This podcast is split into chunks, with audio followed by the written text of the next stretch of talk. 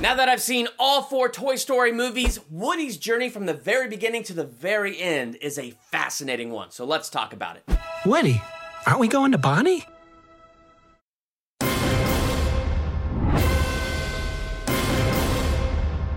Welcome to Durbania. I'm Durbin, and this is my theological analysis for Toy Story, the journey of Woody.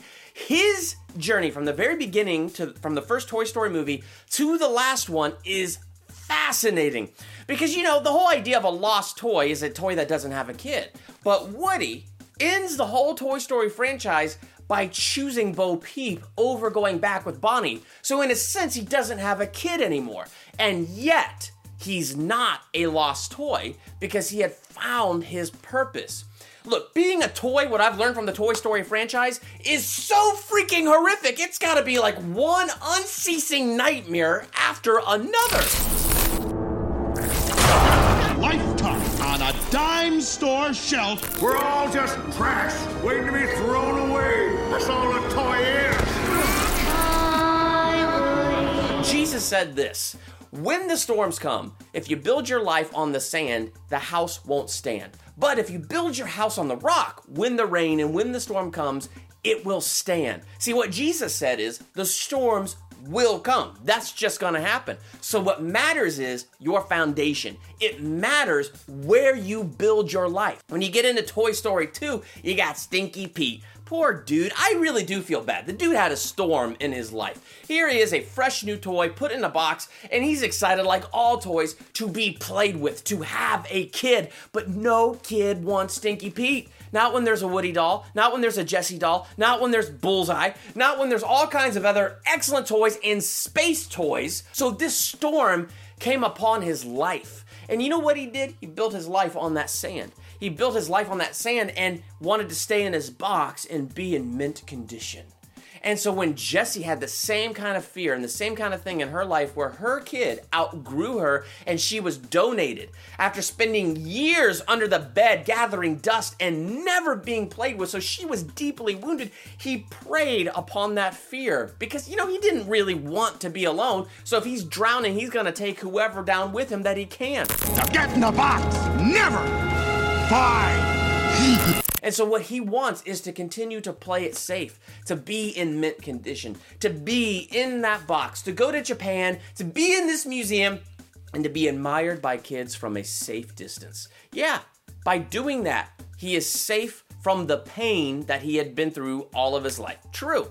But he's also safe from any real love and any real joy worth having. Lotso Bear is in the same position. What a flippin' tragedy to have Daisy and to have that love and to be the absolute favorite toy. And then to have her be on a picnic and just innocently fall asleep, and the stupid parents forget the stinking toy. It's the parents' fault, not Daisy's fault. But he and the other two toys make a horrific journey back to the house in the rain. I'm telling you, that dude don't smell like strawberries, okay? He smells like dirty mold because that is what's growing inside of him. I'm just being totally honest with you. But he comes back and sees that he's been replaced. So now what does he do? He feels like trash. He believes that he's trash. He acts like trash. The fact that he had so little control over all of that and was wounded so bad, when he goes to Sunnyside, he takes control. And he begins to build this house, his own house of control. And that's why Sunnyside is so oppressive, because that hatred and that bitterness and that anger became the foundation of this house that he built at Sunnyside. So it's a house filled with anger. When Woody shows up and his friends show up, they represent a storm to that house because they represent change and they represent something new. In fact, they represent something better. She loved you, Lotso. She never loved me. As much as any kid ever loved a toy. And in light of that storm and in light of that change that came, the house of Sunnyside could not stand. And as it began to collapse, once again, we have Lotso Bear unraveling. What? You want your mommy back? She never loved you. Don't be such a baby. Like he just begins to lose it. In fact, he falls into such a spiral of hatred and bitterness that when he's in that trash pile and he's stuck and he's about to be shredded, And he's treated Woody like crap. He's treated Woody's friends like crap. He's shown nothing but hatred toward them. And Woody jumps down and saves him. That should have been a moment that warmed his heart. And he repaid Woody. Where's your kid now, Sheriff? No! No! I mean, that's the type of bitterness that had reigned in his heart. That is the foundation. And it left him being tied to the grill of a truck when he built his life upon that foundation. When the rain and the storm came, it fell. Man, when you have that doll in Toy Story 4, Hi there. My name is Gabby Gabby. We can't stay. Yes, you can. Boys. That built her whole house on having Woody's voice box so that she could be loved by that little girl when the storm came and that little girl said, Oh, what a cute little toy. Oh, well, and threw it away. Man, her whole world unraveled. But thankfully, Woody was there to help her understand what a real foundation was and led her to a lost child so that they can complete each other in a sense so that she could find her purpose and find a home and find that love and hope that she'd been looking for all of her life. She had every right to become Lotso and paint all humans with that broad brush. But Woody showed her a better path and she followed that better path. See, that's the thing about Woody. He has built his life on the rock. He has encountered every temptation that those toys have. Yeah, he had a better advantage. He was the favorite toy of Andy. But what Woody didn't realize was he placed a lot of value in being that favorite toy. You know, he told all the toys, yeah, it's birthday, it's a Christmas, but don't be afraid, guys.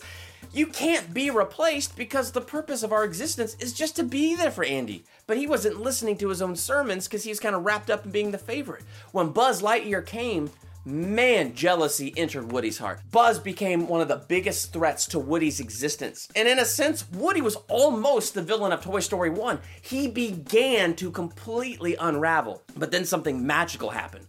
Woody humbled himself. And when he humbled himself, Buzz, who was his greatest threat, became his best friend. And Andy loved both toys equally. Woody could have made his life as hard as Stinky Pete's. Woody could have made his life as hard as Lotso Bear right then and right there. But he didn't, simply because he let go of his right to be angry. He humbled himself and he built his life on that bedrock of love instead of the sand of jealousy, the sand of I'm the best, the sand of it should be this way. And when he had his life built on that rock, that storm came and he was able to weather it. And Toy Story 2, he had that temptation to avoid the pain of Andy growing out of him. He had that temptation to go to Japan, live in a box, and always be admired by children. But like I said earlier, he realized well, that's not any love and that's not any joy worth having. I'm not gonna put up those walls like he almost did, and he was so tempted to. But because his life was built on the rock, when that storm came, when that temptation came, he was able to weather it and was standing after it was over, and even was able to provide a new home for Jessie and Bullseye. He could have provided that new home for Stinky Pete, but Stinky Pete just wouldn't do it. And then you have Lotso Bear again all the stuff that Woody has been through, he still chose to help and save Lotso Bear, despite what Lotso did to him. Despite the stuff they'd been through, he went to save Lotso Bear's life. Reason being is when that season of change was upon him, when Andy finally did outgrow him, his purpose was to be there. And even though the time had come for him to move on, he found somebody else to be there for.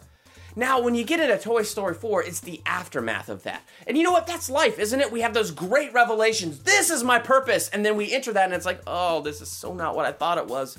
That was Woody. Not only was he not the favorite toy with Bonnie and so re encountered that same kind of jealousy and same kind of fear, but he was left in the closet altogether. He even got a dust bunny, a spork, had more love in her eyes than him. He's in a totally different position now, and he is struggling to find purpose.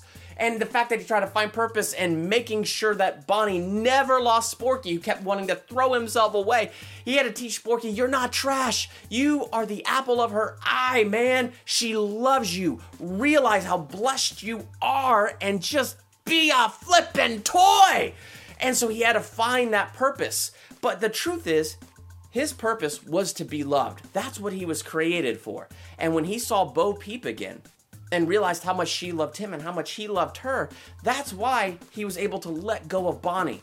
See, the idea of Toy Story 4 is what is a lost toy? Is it a toy that doesn't have a kid? Or is it a toy that has no purpose, that has lost who it really is on the inside? Now, Woody was going through that storm of trying to figure out who he was and what's his purpose now that his purpose with Andy is done and fulfilled. But the truth is, he was created to be loved. And so when he refound Bo Peep, he realized, I am loved and I love her. And when he chose Bo Peep, he was more found in that moment than he ever was. It's amazing how when we have our lives built on the rock, instead of on the shifting sand, how things become stepping stones from one place to the other. We still have our battles and storms still come in life. And I know for me, having my life built on Jesus as the rock for my life, when my identity is wrapped up in Him, it doesn't matter what's going on on the outside. But like Woody, I've wrapped up my identity in wrong things. Like Woody, I've stumbled and I've fallen. But man, at the end of the day, when I realize my identity and my life is built on that solid rock of my relationship with Jesus, then no matter what it is I'm going through in life, that's where my identity is, and that's where my purpose is. My life built on that rock. So when you watch the Toy Story franchise, what do you see in this? What's your favorite Toy Story movie? Let's talk about that in the comments. While you're there, hit the subscribe button to become a Durbanian and hit the bell by the subscribe button so you're notified for my next theological analysis, movie review, ranking video, or anything else I do here. And if you like what I do here, check out my Patreon page. I got the link to that in the description. I'm Durbin. Thanks for checking out Durbanian.